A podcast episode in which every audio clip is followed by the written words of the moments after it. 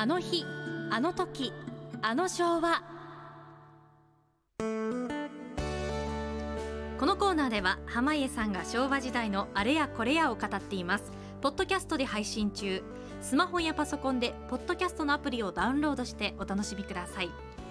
えー、今日はね、はい。いまあ、いわゆるその一つのですね、えー物語ストーリーっていうんですか、えーそういう話をねいわゆるまあ一つの、まあ、代表としてですね、えーオープンな形でね、えー話そうかなと思ってるんですよ。はい。はい。一つの物語。えーそうだね。千上さんには分かんないよね。いわゆる一つのって言ったってね、えええー。いろいろありそうな。実は、えー、とあんまりご存じない方が多いかも分かりませんが漫画家の高橋春夫さんという方が先日残念ながら76歳でお亡くなりになりました、はい。でこの、えー高橋さんはどういう漫画を描いていたかというと、まあ、いわゆるですね一つのお長さんうん主義っていうんですか、はい、えーいわゆる一つのですね、はい。長さん。あうん長さんと呼ばれたりあるいはうんミスタープロ野球と呼ばれたりえーあるいはミスターとか呼ばれたり、チームのみんなには長さん長さんって呼ばれてたその漫画なんですよ。でとってもその長嶋さんですこれ。あ。長嶋さんを主人公にして大変その天真爛漫なちょっととぼけたところがあるようなそういう漫画を描いておられた方なんですけどね、はい。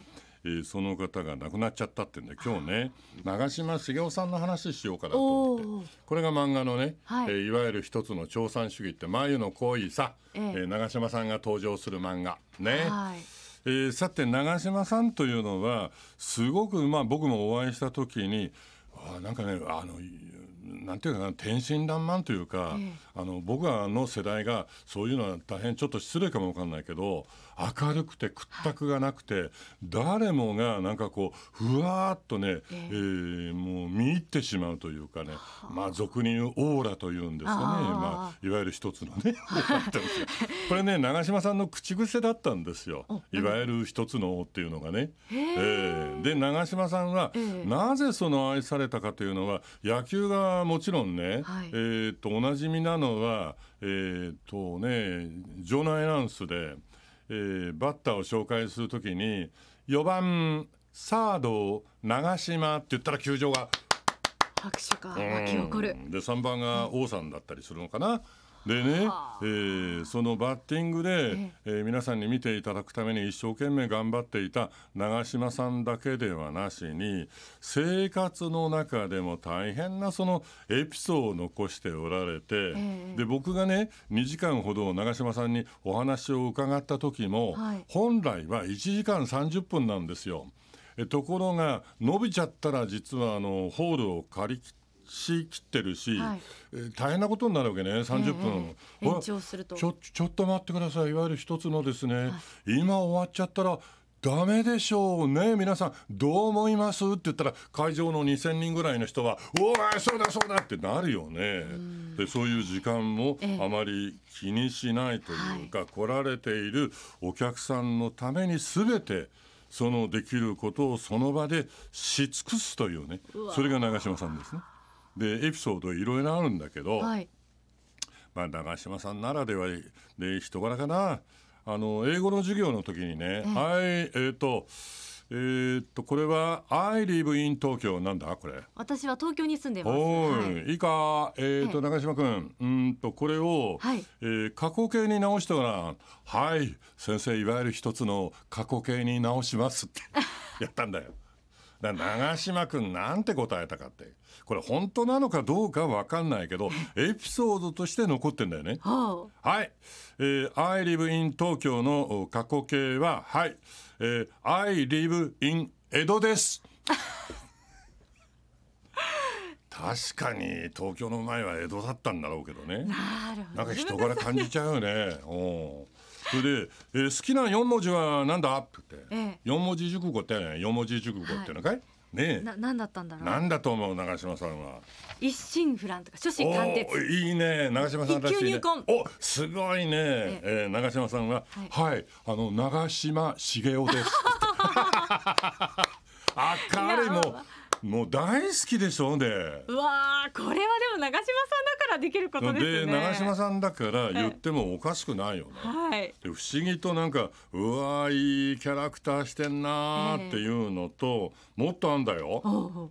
あのね、えーアメリカ行った時にアメリカ人にね、はい。あのうえあのえあのあのねあのベースボールのことは英語で何て言いますか？ベースボールのことはでもそれがすごいでしょ？英語ですよ。って言って。僕はね長嶋さんにこれ負けたなと思ったのは、はい。負けるの当然なんだけど、ええ。ちょっとね100円玉がテーブルの上にあったから、ええ。あなんだよこれってポッと持って帰っちゃったんだよ。うん、そしたらあの、えー、後でね、えー後日次の日かなんかな「えー、あおうおうおうえー、あの田中君ごめんごめんあのさここにあった100円玉俺が持って帰ったんだよ」っつって「おどうしちゃったの?」だって俺の100円玉と似てんだもん」っつった んな一緒みんな一緒だよって。だからエピソードが生まれるというのはその人のはい。お人柄そのものだと思うのですが長嶋さんはとても明るくてええ。周囲をなんか屈託なくねええ。ー笑わせてくれるようなエピソードたくさんあるんです。ユーモア溢れる方そうだだなって。ね。あの自然にそうしてるから、ええ。よくあの天然とかなんか言われるけど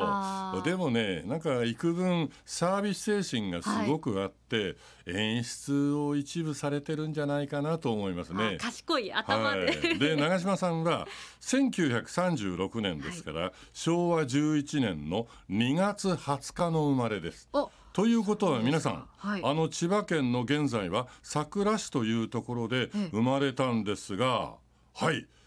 いくつになるんですか長嶋さん。すごいですね、ええ。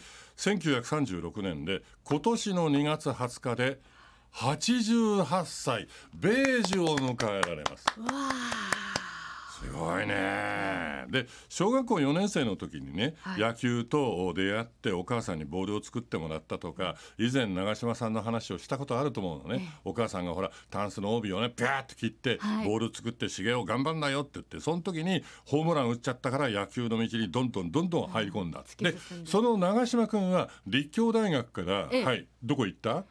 巨人に巨人行きましたね。で本当は南海ホークスに行く予定だったんだけど巨人に行ったのはお母さんがあんまり茂雄遠くに行かないでねって言ったからほらお母さんをえ裏切らない。お母さんの期待に応える。それはボールを作ってくださった。お母さんを裏切ったら絶対にいけないというのでジャイアンツに契約金は少し少ないんですけどええ。行ったんですよ。はい。すごいですね。で長嶋さんが好きな言葉の一文字はえ。いろいろな言葉あるんだけどはい「仁義」という仁義義理人情の義、えーあるね、はい。えーあの義務教育の義とかさ。あの義それはどういう意味かというと人を裏切らないということなんです。えということはちょっとひっくり返して考えると人の期待に応えるというね。えだから生活そのものもそうですしえ野球そのものも人を裏切らない。お客さんのおなんか期待に応えるようなそういう、えー野球人生を送ってこられたね。今ちょっとねリハビリでええ。病院に入っておられるそうですけどもね、はい。なんかこうまた長嶋さんの笑顔を見たいなってつくづく思う。ああれね僕ねお会いした時はすごいおしゃれなのよ、白のスラックス。ブレザーはピンクですよ。うわでー。白い靴ですよ。でそれが全然あの演歌歌手のええ。その入れ立ちのようなんだけど そうじゃないのよ。着こなしてるんですね。もう見事ですよ。